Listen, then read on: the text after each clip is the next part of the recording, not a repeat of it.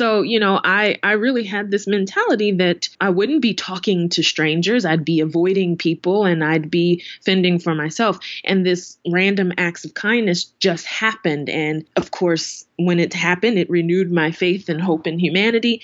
And I realized that, oh, okay, my idea of the world and of people was wrong all this time, and that people are kind and they are good.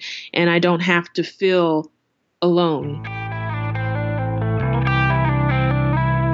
Hey, what's up? This is Kat. Welcome to the Joyride.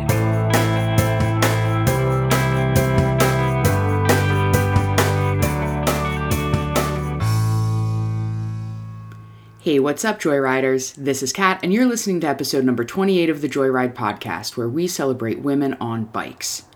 The Joyride shares bike love stories from all kinds of women who ride, because I believe in the transformative power of the bike in our personal lives, our communities, and the world at large. And I think the more gals who ride bikes, the better off we all are. Listen, friends, I'm super stoked about this episode of The Joyride. And I know I say that in the intro to just about every show, but that's because it's true. I've had 27 awesome co hosts, and now this is the first time we have a returning guest. Our favorite long distance cycling, violin playing vagabond, and dog mom, friend of the show, Jasmine Reese, is back. We first met Jasmine back on episode number four of The Joyride, and that was a vintage launch week episode. Since then, a whole lot has happened. Jasmine has pedaled more than 14,000 miles across North America with her lovely fur baby and best friend Fiji, and met countless kind souls and fiddle strings along the way. On this episode, we talk about barter culture and the kindness of others, her road school of music, why she's transitioning to a recumbent trike, and plans for Jasmine and Fiji's next epic adventure. Jasmine was a guest on the Pedalshift project by Tim Mooney and was recently featured in a video by Humankind, a USA Today channel. That video has gone viral, and frankly, that's awesome because the world needs to know about what Jasmine's doing. You can find that video and a link to everything we discuss in the show notes at girleatsbike.com forward slash joyride028. Or as technology would have it, you could probably just tap on the album art for this show on your mobile device and the notes will pop up if I did everything right. Okay, I don't want to take up too much time here because we've got a whole lot of show to get through, folks, and I do have a few newsy items before we jump in. First, it's June, and in Portland, where every month is Bike Month, June is something special because of Pedalpalooza. Pedal Palooza is a month long celebration where community members organize different themed rides. I went to the kickoff ride this year, and I was so glad that I did. I ran into a gal who came on the bike camping trip that I co hosted with friend of the show Mollie Futterman last year. We had a great time rolling around Portland, including taking the lane on a few bridges with a few hundred new friends. Uh, yes, there were one or two disgruntled motorists, and I did feel very bad for them. The traffic here sucks already anyway. Then you add in all the extra riders when the sun comes out, and then a whole calendar of bikey events all month. And, well, might I suggest cycling? Anyway, Joyriders, link to the show notes for the full list of Pedalpalooza events. If you're not in the Portland area, maybe you'll find one of these events, uh, one of these themed rides inspirational, and you can organize something cool in your own town. I'm going to be attending the Bike Camping 101 ride on June 12th, um, so say hi if you see me. Smiley face. If you're listening to this within a few weeks of the release, uh, June 2017, there is still time to get in on the Women Bike PDX Bike Camping for Beginners trip that I'm leading at the end of this month. It's happening solstice weekend. It's for women and women identified folks. Again, hosted by me, yours truly. It's a 24 mile, pretty casual ride suitable for any skill level. We're asking 10 to $15 sliding scale, which includes camping, firewood, two meals, and a whole lot of good company. We're having an info session on June 13th at the Street Trust, formerly known as BTA, uh, on Northwest Gleason here in Portland. Email me at thejoyridepodcast at gmail.com for details, or go to bit.ly, that's bit.ly, bit.ly forward slash June bike camping to register. It's going to be rad. Speaking of rad, you might recall when Aqua W and I were having coffee outside a few shows back on episode number 24. I mentioned that the Veni Vidi Velo uh, bike glamping weekend was not happening this year, but I'm so pleased to report that that is no longer true. Veni Vidi Velo, or V3, as I will forever now refer to it because I trip over it constantly. V3 is happening. It's going to be the first weekend in August. It is for women, trans, femme, identified folks. Uh, it's a bike glamping weekend in the Portland, nearby the Portland area. I'm not going to be there this year, unfortunately, but I do think you should go and you should have a fantastic time. Link in the show notes. Okay, Joyriders, we got to get the show on the road or the the trail or the single track or okay. Anyway without further ado we've got a whole lot of show uh, and a whole lot of catching up to do with our favorite uh, long distance cycling violin playing vagabond dog mom jasmine reese. So let's find out what she's been up to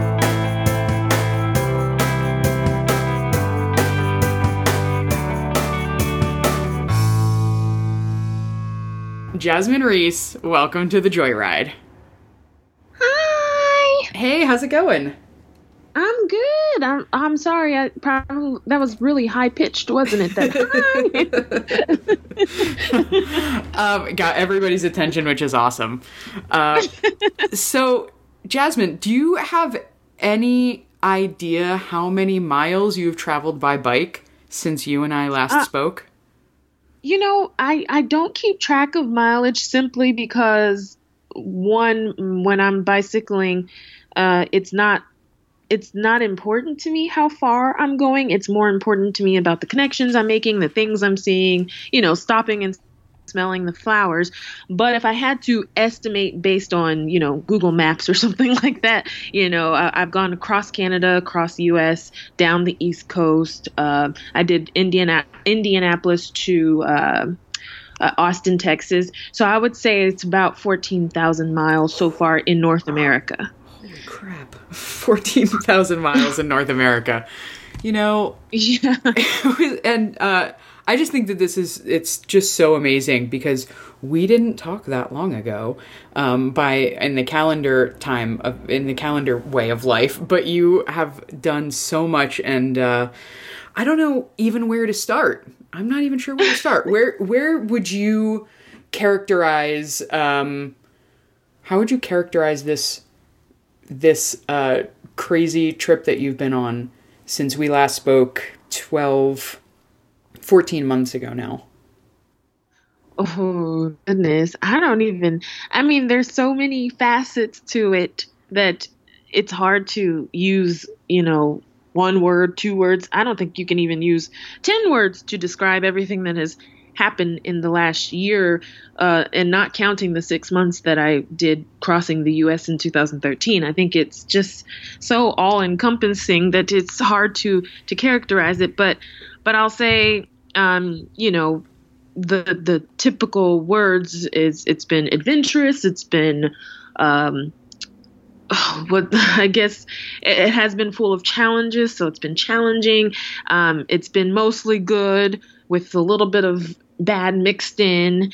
Um, and I mean, that, really, that's about it. It's been everything I expected it to be. I, I don't think I had any major surprises on on my tour either. I don't think anything happened to me that I didn't think, oh, wow, I wasn't expecting that. So, um, you know, at this point, now that I've become more experienced as a, a tourist and a nomad, I should say, um, I, I, kind of knew what to expect, and and and it, it happened. And so I'm I'm happy to say that that has uh, been fulfilled.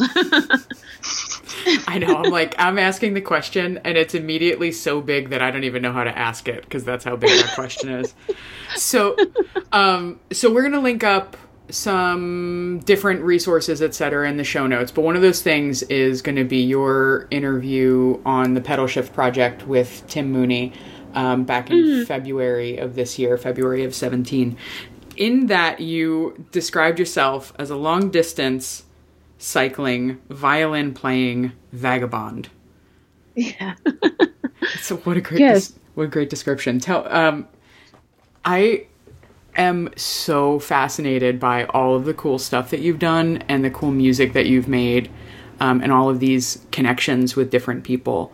Um, what would you say has been some of your if you could, uh, just whatever pops up to you. It may not even be the most memorable things ever, but some of the more memorable experiences and people that you met um, in, terms of like on the positive side of things. Um, you know, I, I don't know why, but the first thing that always pops into my head about touring are the critters that I run into. Uh, for example, mosquitoes and uh, let's see, mosquitoes and the tarantulas and, and you know, I mean, just just oh, and the biting flies. Oh, but sell it, those... sell it, Jasmine. but see, Have I, I told you about the biting flies? Have I told you? The biting flies. I you know I don't I don't see those as negative experiences. I think of those. I, I don't think anything negative that's happened on my you know my journey thus far has been really negative. It's been something that I look back at, and I go, oh my gosh, that was fun. It was adventurous. I can't believe I made it through that sort of deal. And then uh, you know, and then second on this particular you know trek so far around North America, it's been so wonderful to realize my dream to meet with musicians, learn from them, and to be able to play with such talented people. You know, I I'm still going through a phase in my own musical education where I I feel inferior to to people who are who have made it you know? And so to have to be in the presence of these people who have made it as musicians and to be able to play with them and for them has been so exciting. And to do it in in a capacity that doesn't cost me hundreds or thousands of dollars. Mm-hmm. and the fact that these musicians who have made it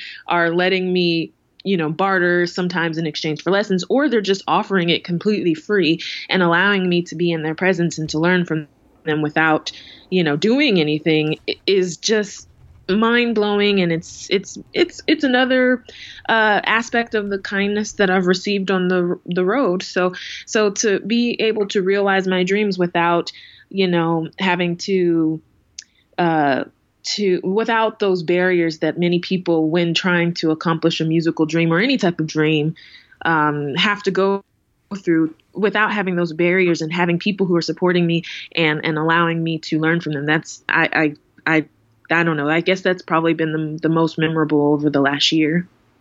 Yeah, it's like the bike is really facilitating your musical education in this way.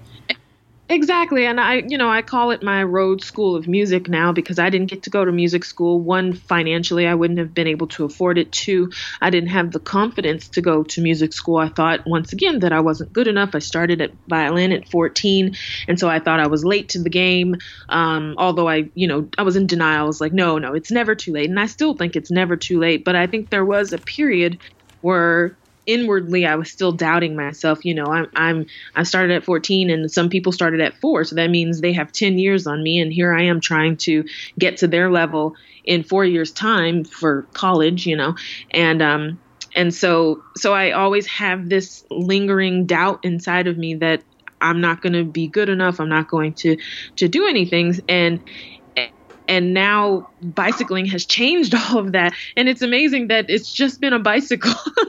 You know this mode of transportation bringing me to these amazing opportunities where i can challenge my own ideas about myself and and the ideas that many people have about themselves. So um, tell me a little bit. I, I, I just like, oh, so good. Um, I like, it's just so fantastic. It kind of, in some ways, epitomizes every aspect of like what I feel like the joyride in some ways is about. You know what I mean? Like, it's not, it like the bike is one thing, but it's about, um, what it helps us to create, you know, like inward, inside, and, and, uh, you know, throughout the world. Because I know that the people that you met have been touched by your presence you know? So it's really cool i hope to... so i hope that you know because it seems like i'm benefiting so much and i i hope that i can give back something and and i and if if you say it's just my presence that gives them back something then that makes me happy too. But you know i you know i'm also always working trying to think oh how can i give back? How can i how can I pay forward all oh, yeah. this amazing kindness that I'm receiving? So, yeah.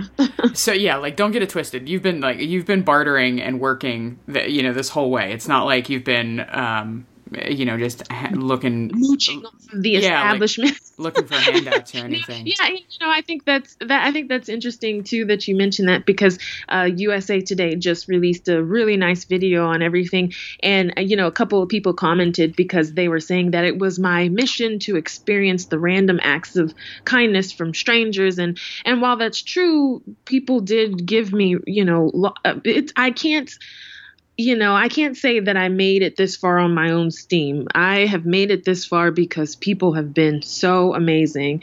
And the fact that people took us into their homes, invited us to have a nice meal and a warm shower, that's all so beautiful. Um, but it, it wasn't my intention to just live off the kindness of strangers. When I initially left, I thought, Uh, like anyone else does, that I was going to have to fend for myself and that I would have to be camping, stealth camping, trying to find places to sleep every night and and that Fiji and I would just be on our own own. And I even I remember researching articles on dumpster diving in the worst case scenario where I ran out of food for myself. I would never run out of food from Fiji. She gets fed before I do. But in the worst case con- scenario for myself, I remember looking up articles on dumpster diving and how do you find free food at farms? Where do they keep their waste, farm waste, things like that. So, you know, I I really had this mentality that I wouldn't be talking to strangers. I'd be avoiding people and I'd be fending for myself. And this random acts of kindness just happened. And and um, and of course, when it happened, it renewed my faith and hope in humanity. And I realized that, oh, okay, my idea of the world and of people was wrong all this time, and that people are kind and they are good, and I don't have to feel alone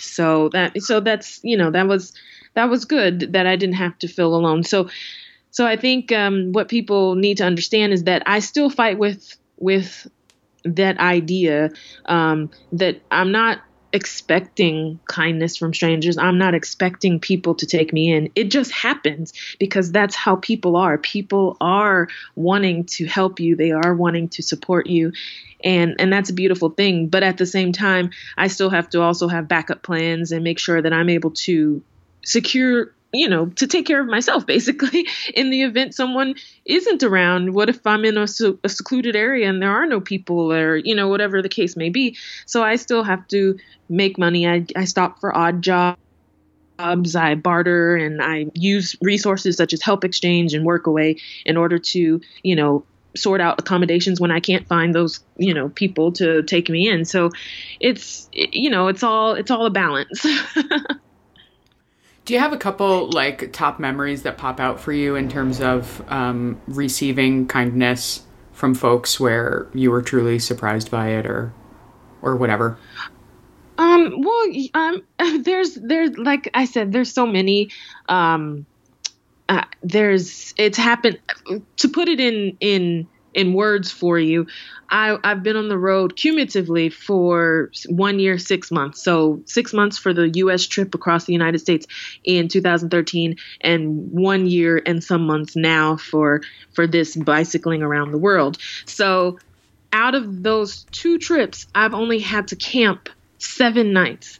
That means that means every night, almost every night for a year and six months, someone, some person, some random person on the street or via warmshowers.org, which warm, believe it or not, I only use warm showers maybe 20% of the time. So most of those were just random strangers I met on the street who took me into their homes.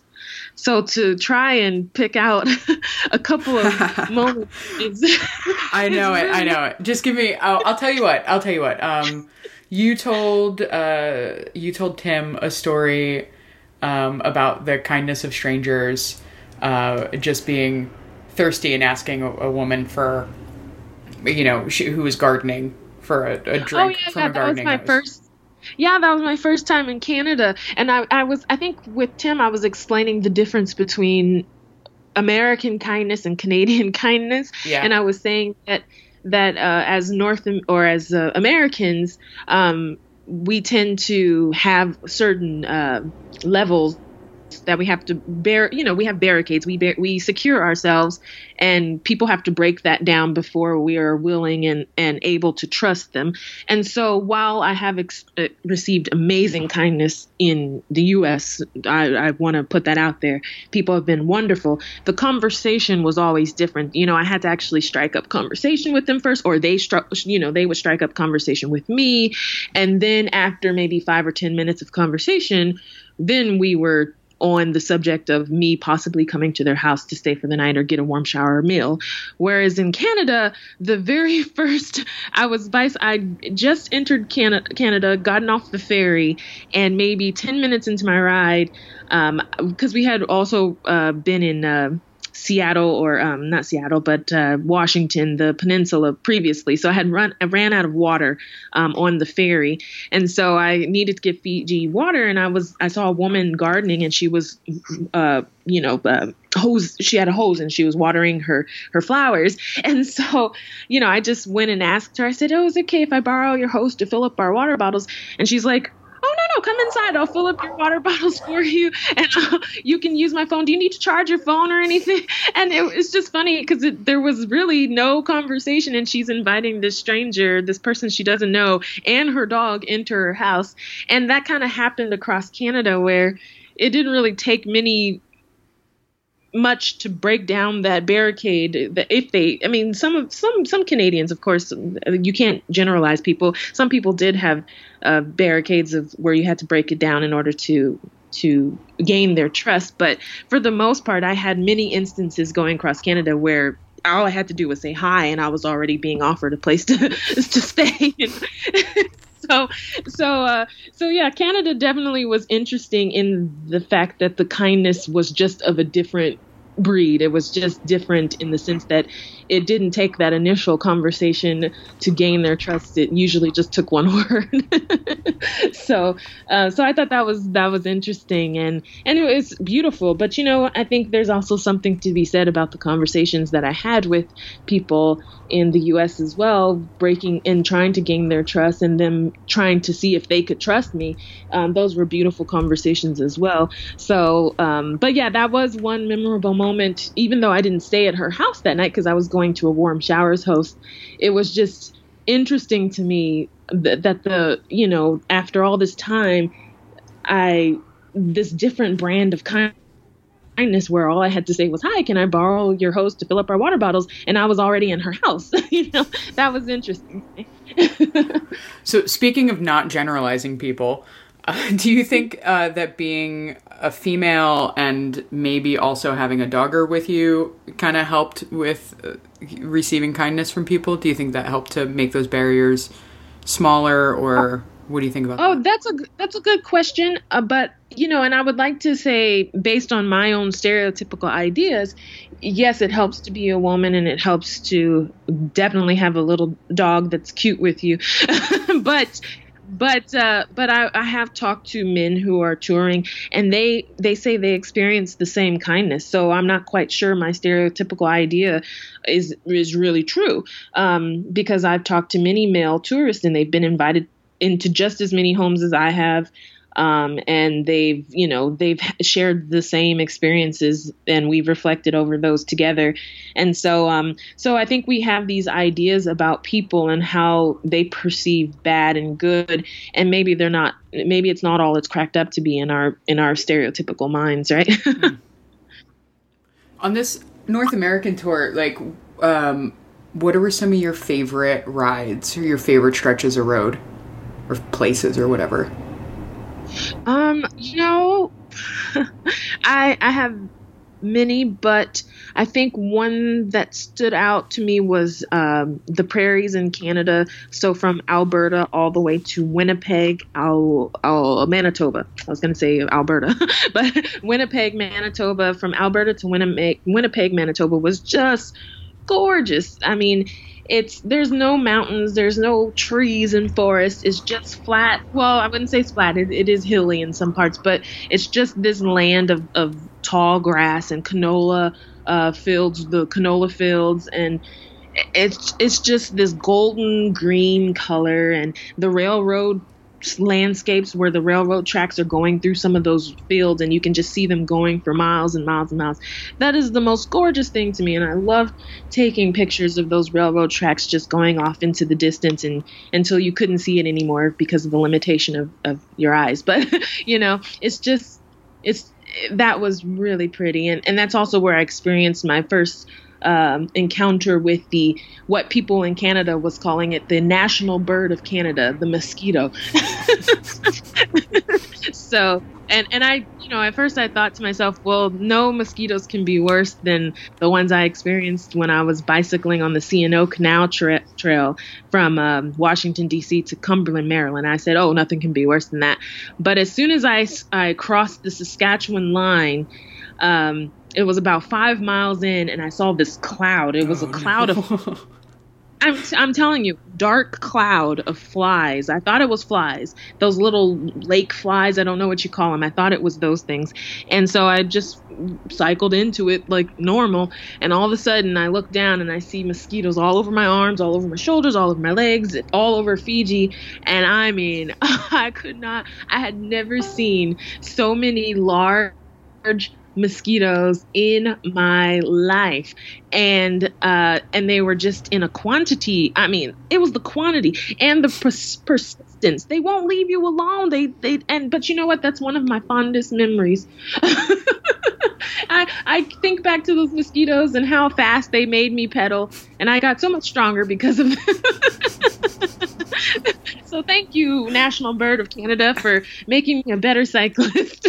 oh my god! Like, oh, how long did that like last? How did you deal with this? Tell me. What? Well, th- thankfully, it was kind of, I guess, the end of their season, but um, it was about a good week that we were dealing with mosquitoes. Oh, however, not that soon enough. The end of their season is like for a week well the good thing is the that first night that i experienced those horrible mosquitoes well the funny thing is i i found an, another person that took me in and didn't even know me and they let me sleep in their camper outside and you could just hear the mosquitoes outside. That's all you could hear is bzzz, and then also some coyotes off in the distance. That's what you could hear. And then when i turned on the camper light i looked up and mosquitoes were all on the roof the the ceiling of the, of the camper. And so i said okay how am i supposed to sleep? So i started asking people how do you live? How do you live in this environment? What do you do? And people were saying, "Oh, we use a." you know, we use um, uh, bug repellent and stuff like that. And I said, well, that's not working on me. I guess they they are used to the bug repellent, and maybe you guys are immune to them. I don't know, but it's not working for me. So they said, well, there's some natural stuff like apple cider vinegar um, maybe some garlic. So I got both of those things and I bought this big old thing of apple cider vinegar and I put garlic cloves inside of it and let it sit for a few hours so that it really get that nice garlic vinegar smell. And then I diluted it just a little bit with water and it was great because I could also put that on Fiji. You can't put insect repellent on on your dog. So I was worried about how am I going to keep the the the bugs, you know, the mosquitoes away from her. So it was great that I made this concoction because I just poured that all over her and me. We were sticky, we smelled horrible, but guess what? No mosquitoes messed with us. So I was fine.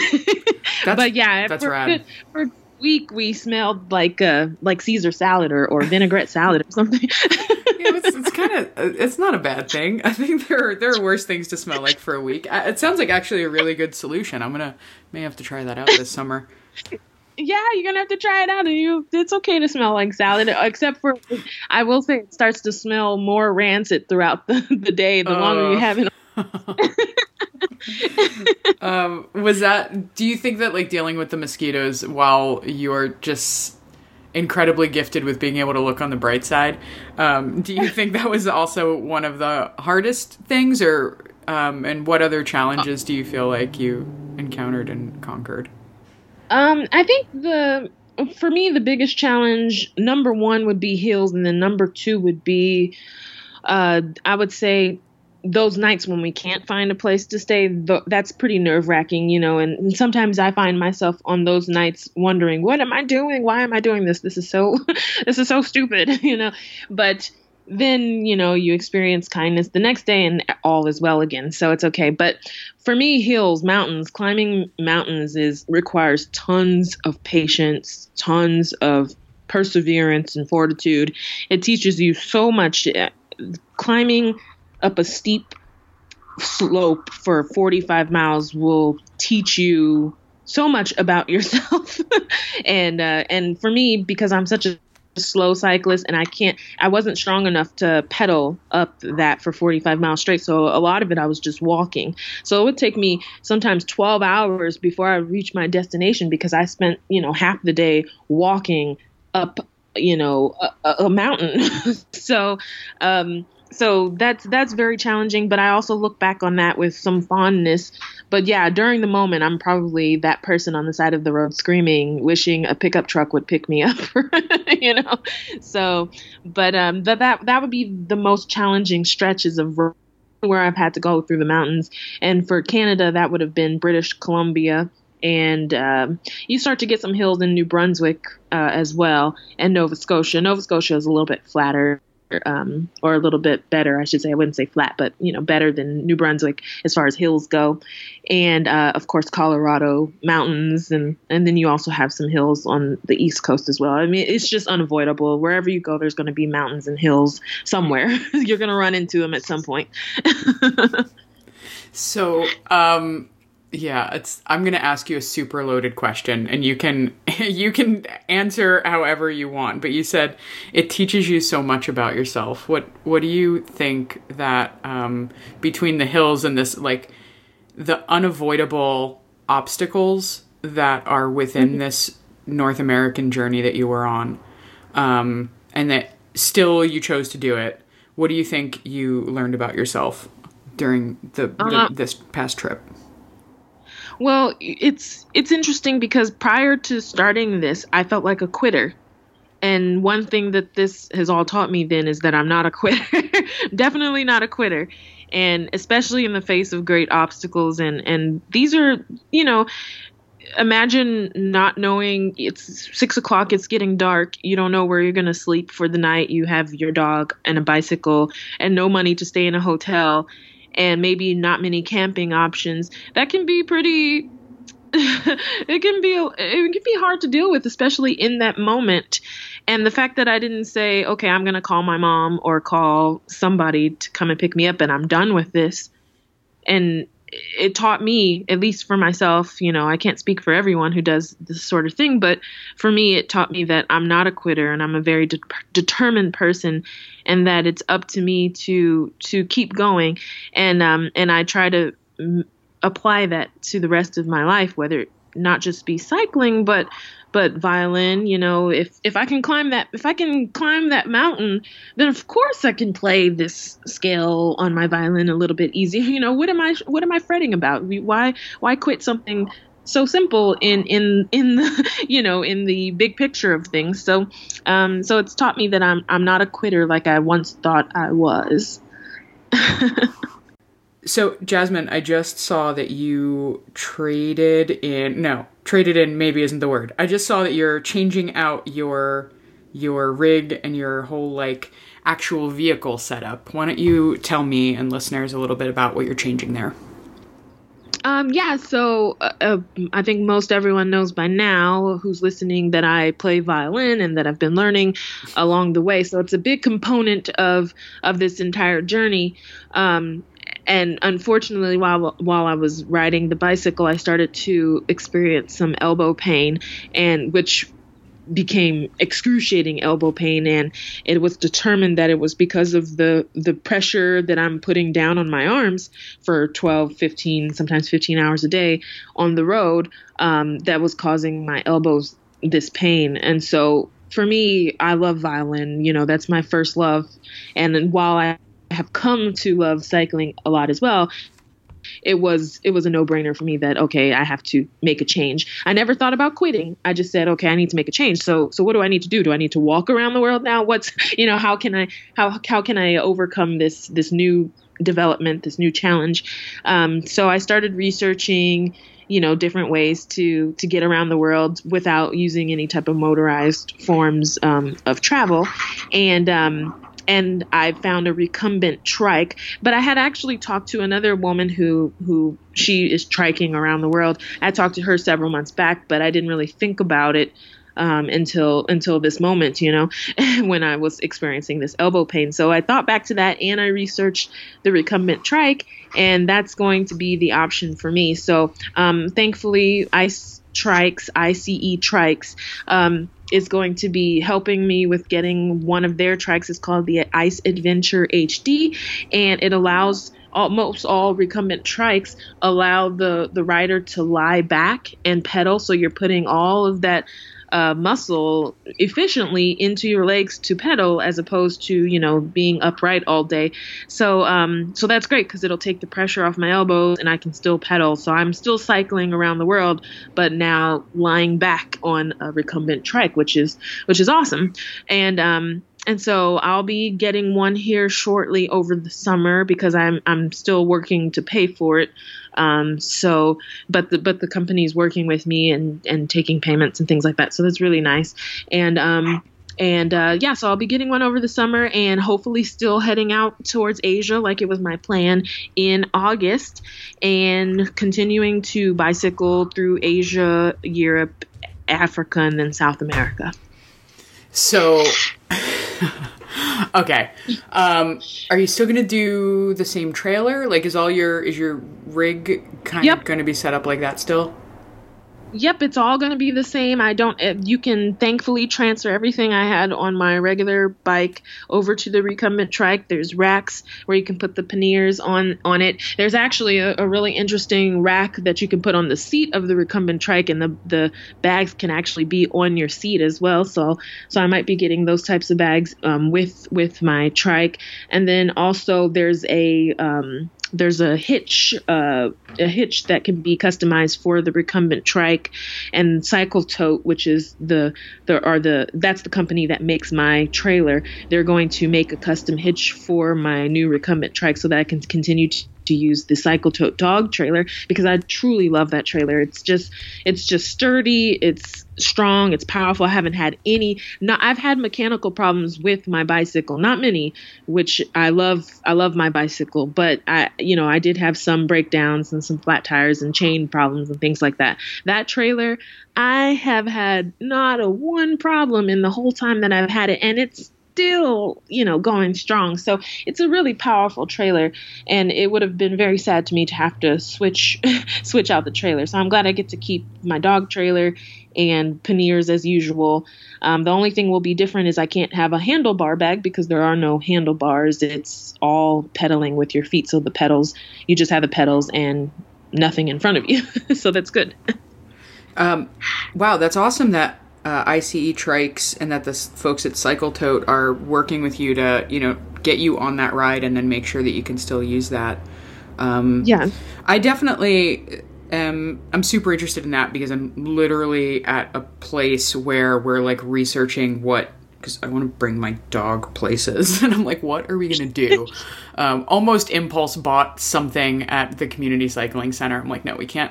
This isn't the thing for us. Um, yeah. it's sunny out and we want to bring the dog places, but this isn't the thing for us. Let's just think about this for a minute. So, um, Cycle Tote dog trailer sounds like it's getting some rave reviews from somebody who has definitely put it through its paces.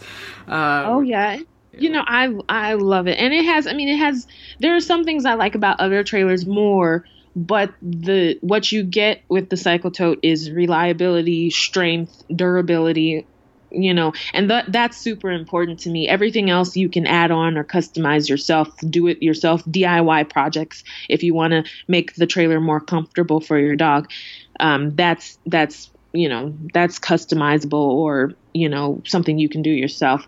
But the base the foundation of the cycle trailer is so important and for any trailer you're using, you want to make sure the base, the foundation is going to uphold and last and be able to go over all terrain. For, for you know, when I was in Canada, I did a trail called the Trans Canada Trail, and many parts of that trail were not. Um, they they advertise it for cyclists, but it was not. You could not bicycle on it with your your up with your bicycle because unless you had a mountain bike because it was gravel, it was big rocks, and so I found myself going over these huge rocks and getting flat tires and things like that. But that trailer, no problems. you know, if I could just ride the trailer by itself, you know, we would have gotten over the trail just fine. You know, so so the trailer was was was doing well on all terrain and and uh and on the road it ro- rode you know rode very smoothly so um and it still does and and I'm excited to continue with it. you know, what else is cool about the the recumbent trike is that you're going to be more at Fiji height when she's like running alongside too. Exactly. Yeah, I'm really interested to see because also I forgot to mention the other thing that I have to transfer over to the trike, which would be the the leash attachment.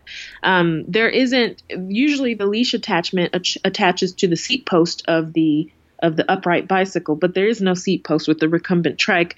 There are some bars that go under the seat, and there are some bars that go uh, above the seat, or not above the seat, but um, in the back of the seat and kind of attached to the rack. So it'll be interesting to see what I can do leash attachment wise for that. But also, the one thing that I, I liked about the upright bicycle is um, you know, I had all of this control where if Fiji pulled a little to the side, I wouldn't fall over because of the spring within the leash attachment. Um, it'll be interesting to see how it feels, how her pulling feels. Usually, when she pulls on the upright, we we go forward. We do not go to the side. We go forward, and I'm pretty sure that'll still happen with the recumbent trike. But um, but since I'm still getting used to this new position, it'll be it'll be rocky at first, which it was when I actually got on the upright bicycle because when I first started riding with Fiji, I was a little wobbly. I was like, "Oh my gosh, this feels so weird." So I'm guessing I'll have have that same oh my gosh this is so weird feeling again with the recumbent trike as well and her on it yeah i'd be really curious to to hear you reflect on how that's different because you you know the center of gravity is lower and with the trike you're not just balanced on two wheels. So, you know, yeah. there's lots of different variables there, and I'm I'd be really curious to to know how that you know to hear how that works out. Um, yeah, I'm really excited for it. It's slower, the recumbent trike. Um, it'll be slower for me, but it's a lot more efficient. I actually did do a test ride and I went up hills and I didn't even know I was going up a hill at some points. You know, I mm. was like, oh wow, am I going up a hill? Because all my thighs, you know, my whole leg was involved in the pedaling. So, so it was, you know, I'm really excited about that too because I already told you one of my biggest challenges is going up hills and mountains and stuff like that. So the fact that I'm using my strength more efficiently to pedal um, is is exciting.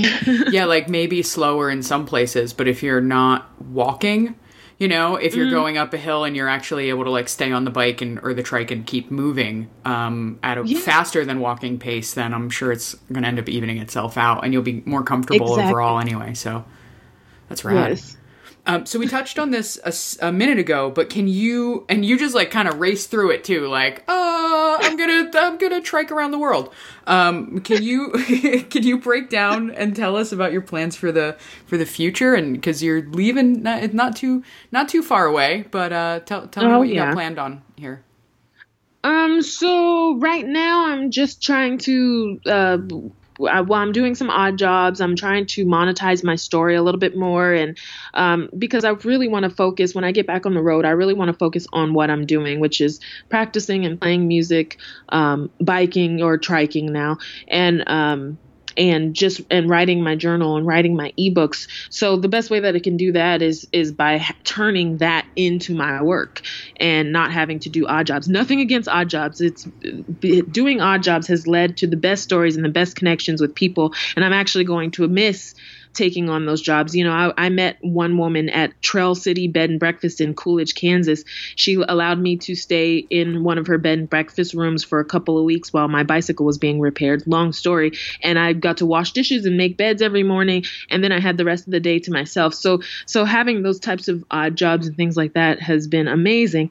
But the luxury of having time to focus more on, on what I'm doing um, is also something that I look forward to. So right now I'm trying to monetize my story, um, really trying to focus on the musical aspect and sharing this that that music with people and those tips that I get from those musicians, and then also writing keeping a better journal because I haven't been very good about that. So I want to keep a better journal of what's happening on the road and um, you know and how people could possibly benefit from from knowing what's happening on the road at least in in our spectrum in our experience.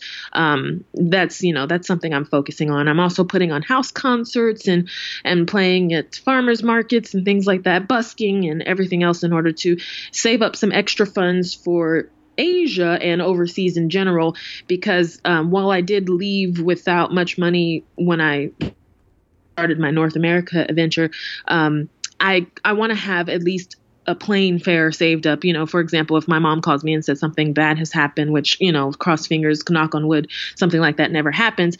But in the event I do have to come back to the US fast, I want to have money I can say, oh, okay, I can buy a plane fare home and get Fiji and all my stuff home efficiently. So so that is something I've been thinking about and so I'm working towards that and um, I've been sending letters and and just trying to become more self-funded and offering something to the people who follow me um, and trying to figure out ways to to not just do that but also to give back. Um, i posted on my social media that i don't want to just you know cycle around the world or pedal around the world. I want to pedal around the world with purpose.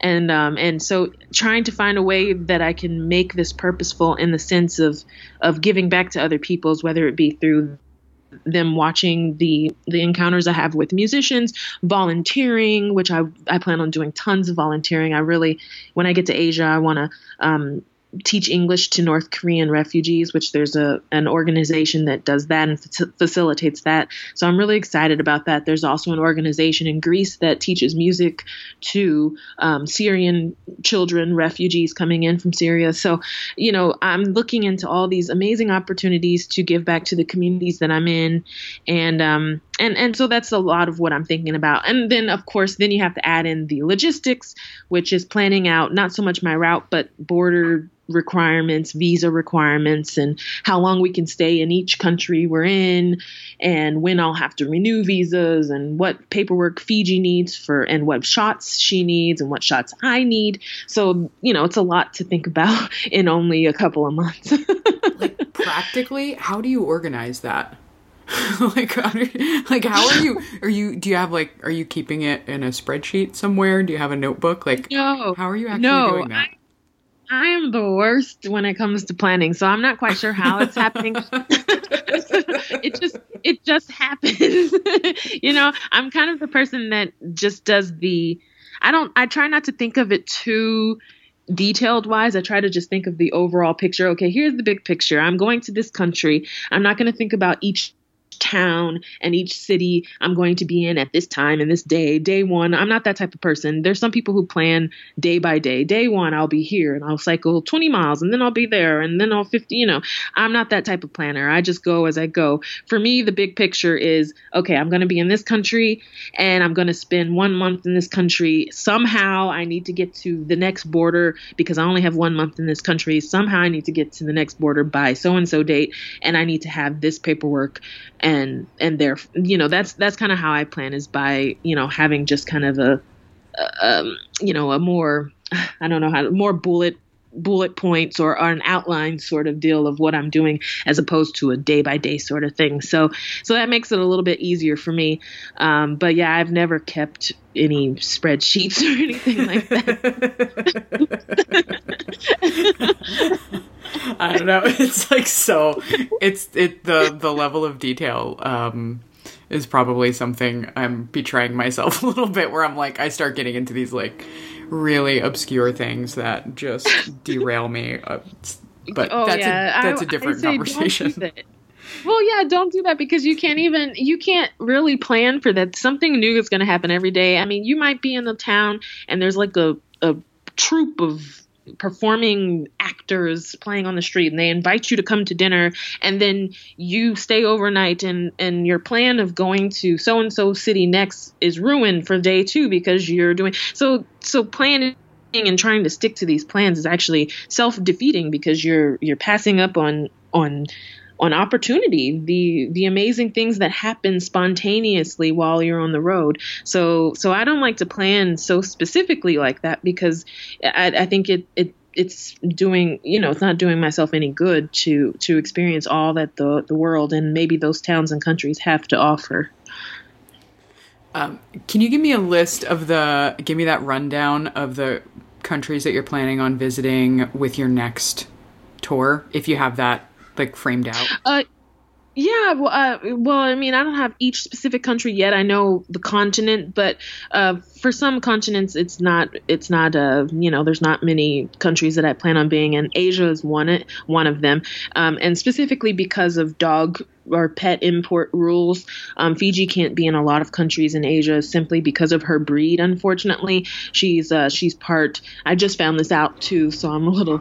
I'm like, oh man, you know, I I have nothing against American Staffordshire Terriers or Pit Bulls. I love those dogs, but for the purposes of travel, unfortunately, there's lots of countries that have breed-specific legislation, uh, BSL, and which is banning of particular breeds of dogs. And unfortunately, Pit Bulls and American Staffordshire Terriers or Pit Bull types are on that list. So it kind of scales back my my my countries that I want to go through, and um, but I kind of knew it already. You know, Fiji has been mistaken for a pit bull a couple of times, and so I kind of thought, well, I better plan my list of countries based on not going to those countries because I would hate for a police officer or someone in charge of of you know enforcing that type of rule to mistake her for a pit bull like some people have done.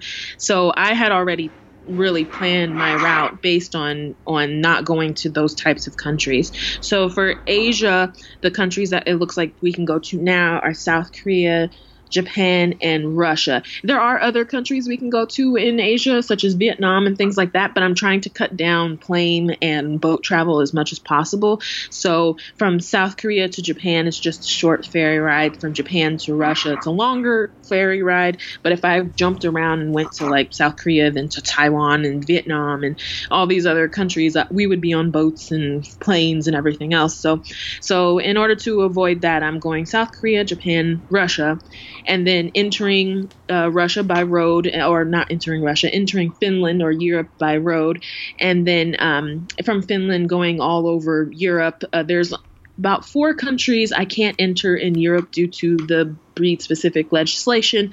Um, and also due to quarantine, even if she wasn't American Staffordshire, you know, Terrier, there's some countries that have just insane quarantine laws you know, I think for the UK, it's like almost they're almost 30 or 60 days in in quarantine, which is insane to keep your dog away from your, you know, its family for that long, right? So, so uh, we're we're not going to countries that have those types of quarantine laws, although there it's interesting because if you spend a certain amount of time in in Europe uh, in rabies controlled or rabies free countries you can enter the UK um, without quarantine. But then, of course, I have the BSL, which Fiji, you know, so so it's it's kind of all convoluted. But but anyways, and then uh, then we're going to Africa.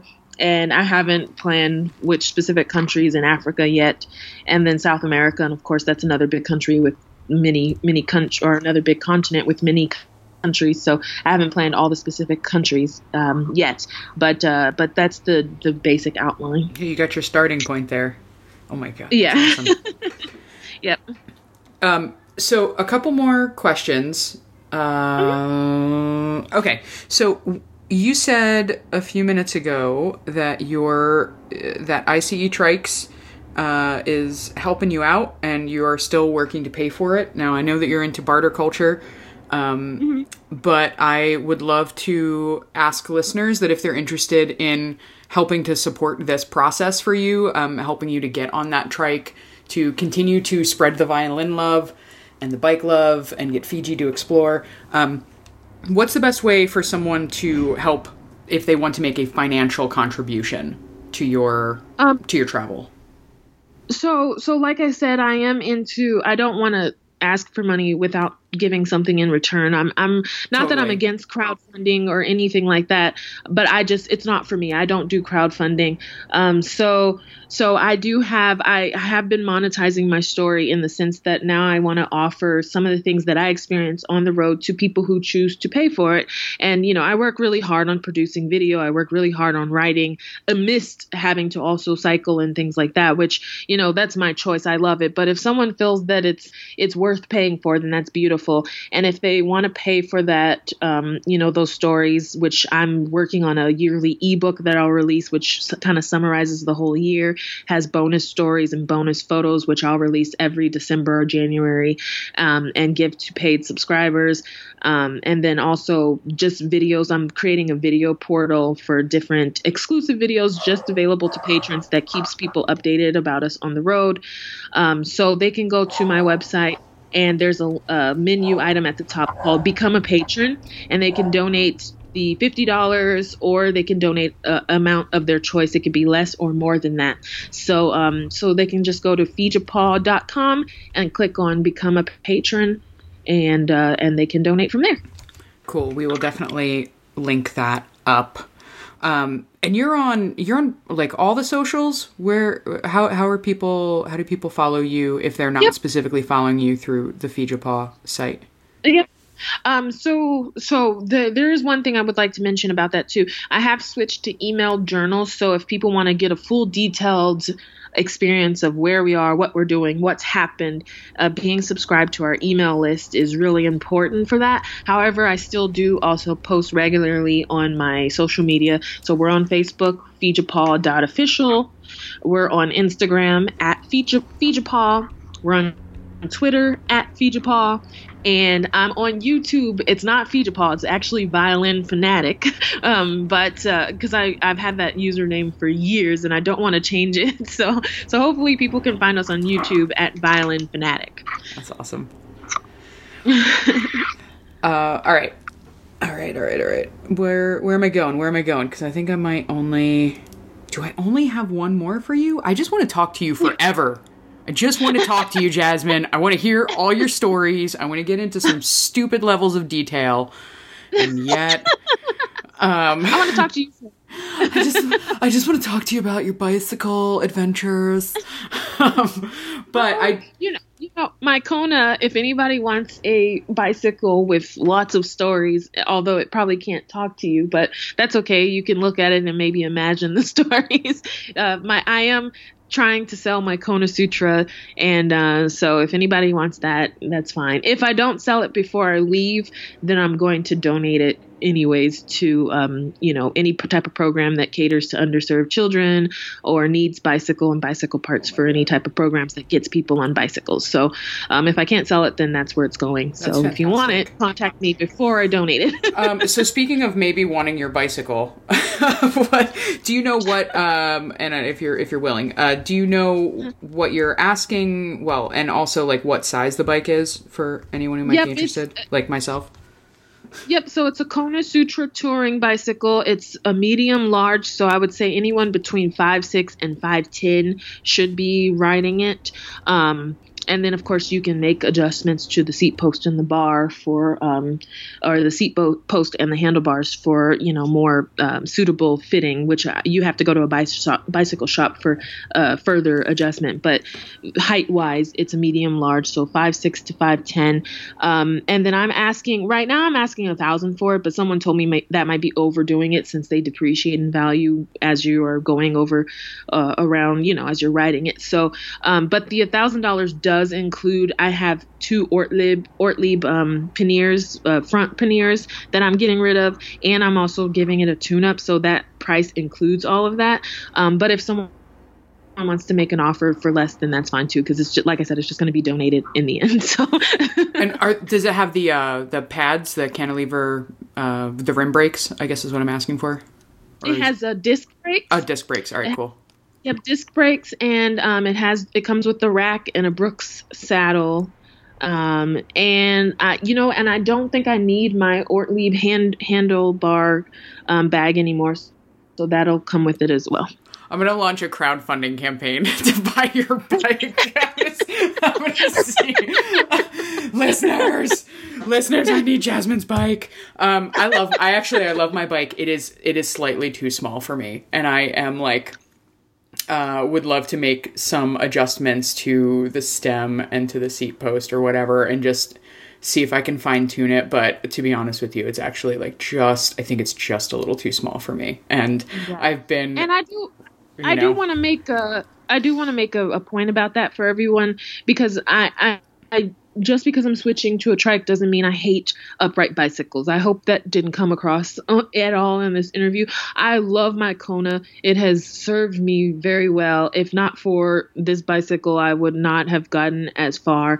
Um, it's the only bike that I I could find that would fit my, you know, when I when I first left, I was really concerned with my size because I'm a bigger woman, and so I thought every bicycle I rode would break under the pressure.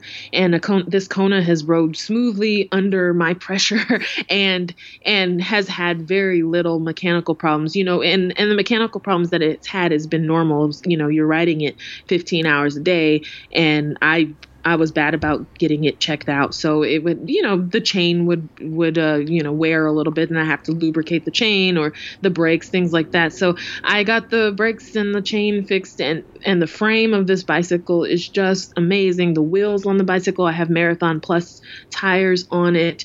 Um, the rack, everything is held up so well amidst you know amidst all the all that I've put it through. And it's just a great bike. And I'm I'm sad that I can't ride it anymore but but you know violin takes precedence over over the bicycle. And be and it's not because of you know, I think there's many factors. Everyone's body is different. So I don't want people thinking that, oh, I'm riding an upright bicycle. I'm going to start having problems with my elbows and things like that. There's many factors as to why I started to have elbow problems. One of them is because of my weight. You know, I'm a larger girl and I have, you know, a big chest. I have big chest chest, and all of that weight was pressing down into the handlebars, into my joints, into my wrist, into my elbows, and uh, causing you know these this inf- this inflammation and and my bones to be rubbing together in a way that's not uh, conducive for a violinist. So um, so just a disclaimer out there that I have nothing against upright bicycles. Everyone's body is different, and just because you're riding an upright bicycle doesn't mean you're going to fall apart. so keep riding your uprights. you know, I think actually, Jasmine, that's a really great point because um, I think a lot of folks aren't familiar with recumbent bikes but the fact is is that they're just better for some people. They're better for depending on like what your actual structure is like and what your personal you know your your body and your geometry and all this stuff.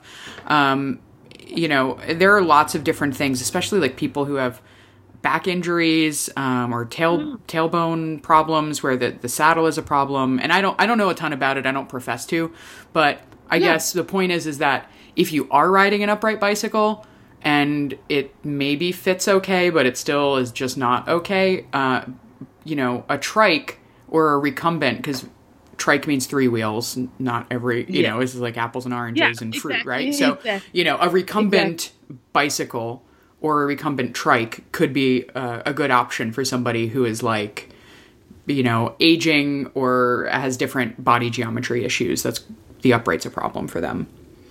Oh yeah. And I, I mean i would say the trike is for is for everyone because there's even race brands. So if you want to get into road racing and things like that say you're a tri triathletic or a triathlete or or whatever and the bicycle upright bicycle's just not working out for you there are race recumbents you know? So so the recumbent can be for everyone but yeah if you are experiencing any pain or, or or problems with your body and you feel like your bicycle is probably contributing to those due to your you know your body your anatomy and things like that then then don't give up. The the recumbents are a great alternative and they're they're not just an alternative they're actually a great bike as well. So, you know, just know that there are options.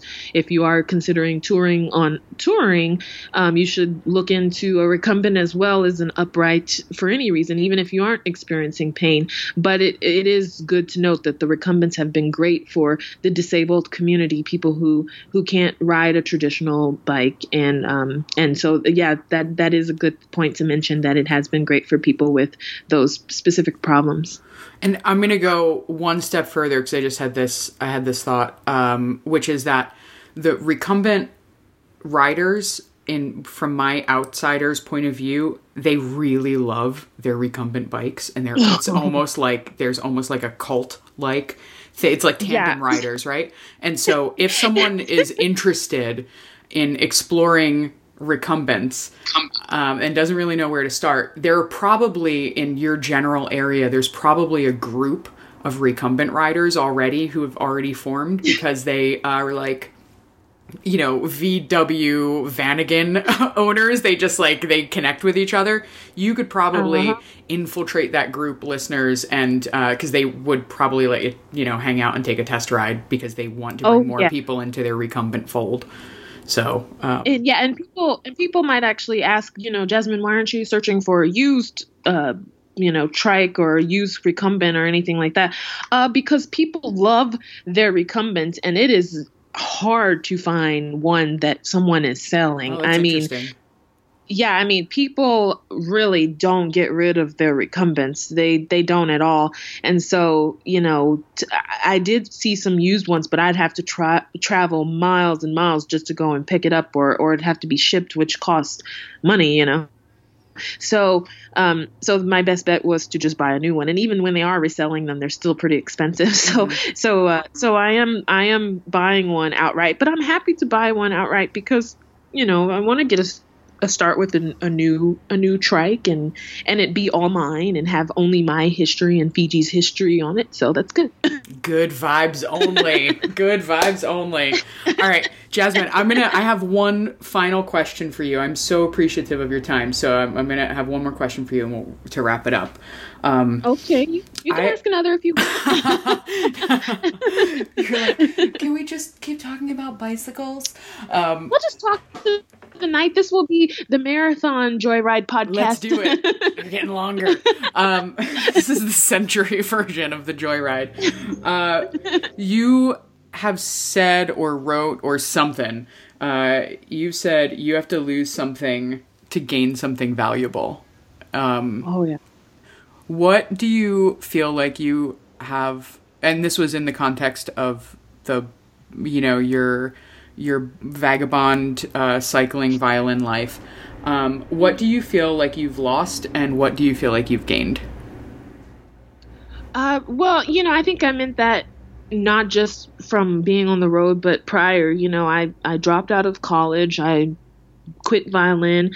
I gave up so many parts of myself um, that you know it, it, was a rough time. And and and then this the birth of this new this new life came out of that. But even while i was on the bicycle i had moments where i felt lost and and you know i gave up a lot to to bicycle. I I gave up my job. I gave up my you know my job. I wasn't getting paid monster bucks. You know I'm, I'm not like that person who gave up you know their their job on Wall Street or whatever to go and bicycle around the world. I, I wasn't making that type of money, but I was making enough to feel at least secure and have a nice little apartment to myself and be able to pay my monthly electricity and everything bills. So so you know I gave up that that job. I gave up the the the the apartment, so the security of having shelter and and and so I, I was giving up these these uh, these material things, but at the same time I was also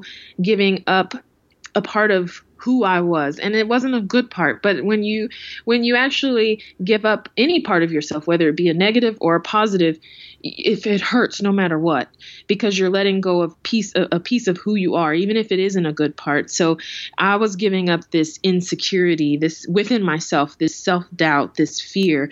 I was letting go of all of that. And believe it or or not, even though I was letting go of those negative emotions, for some reason I was still trying to hold on to them.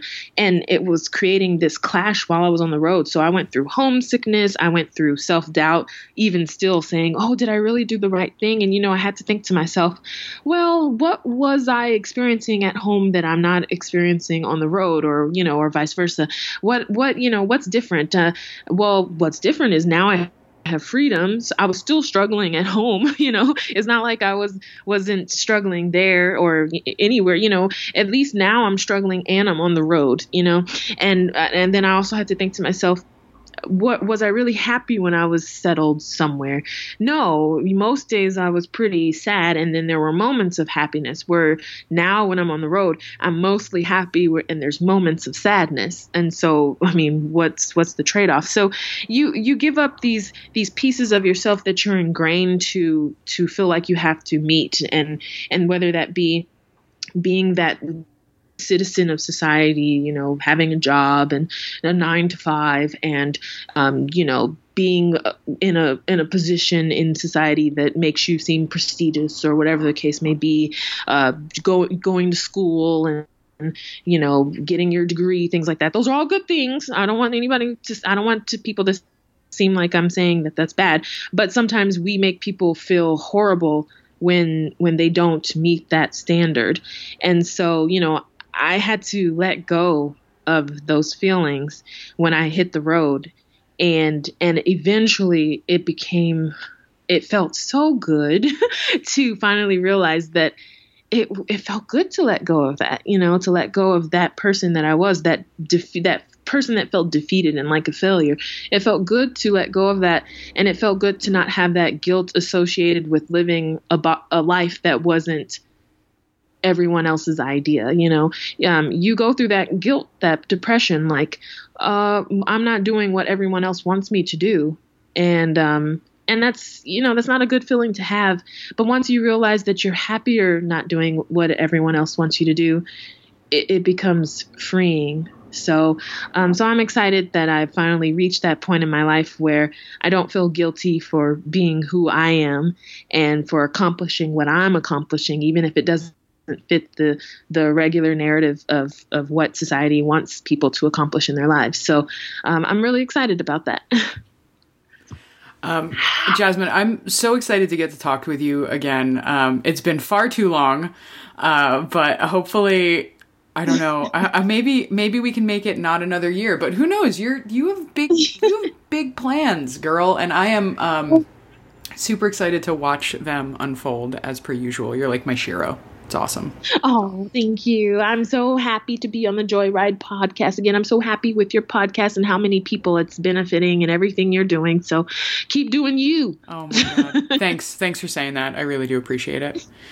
All right. Um I would high five you if I could right now, but since I can't, I guess I guess we're just I guess we're just going to go out. Thanks a lot, Jasmine. It was really a pleasure.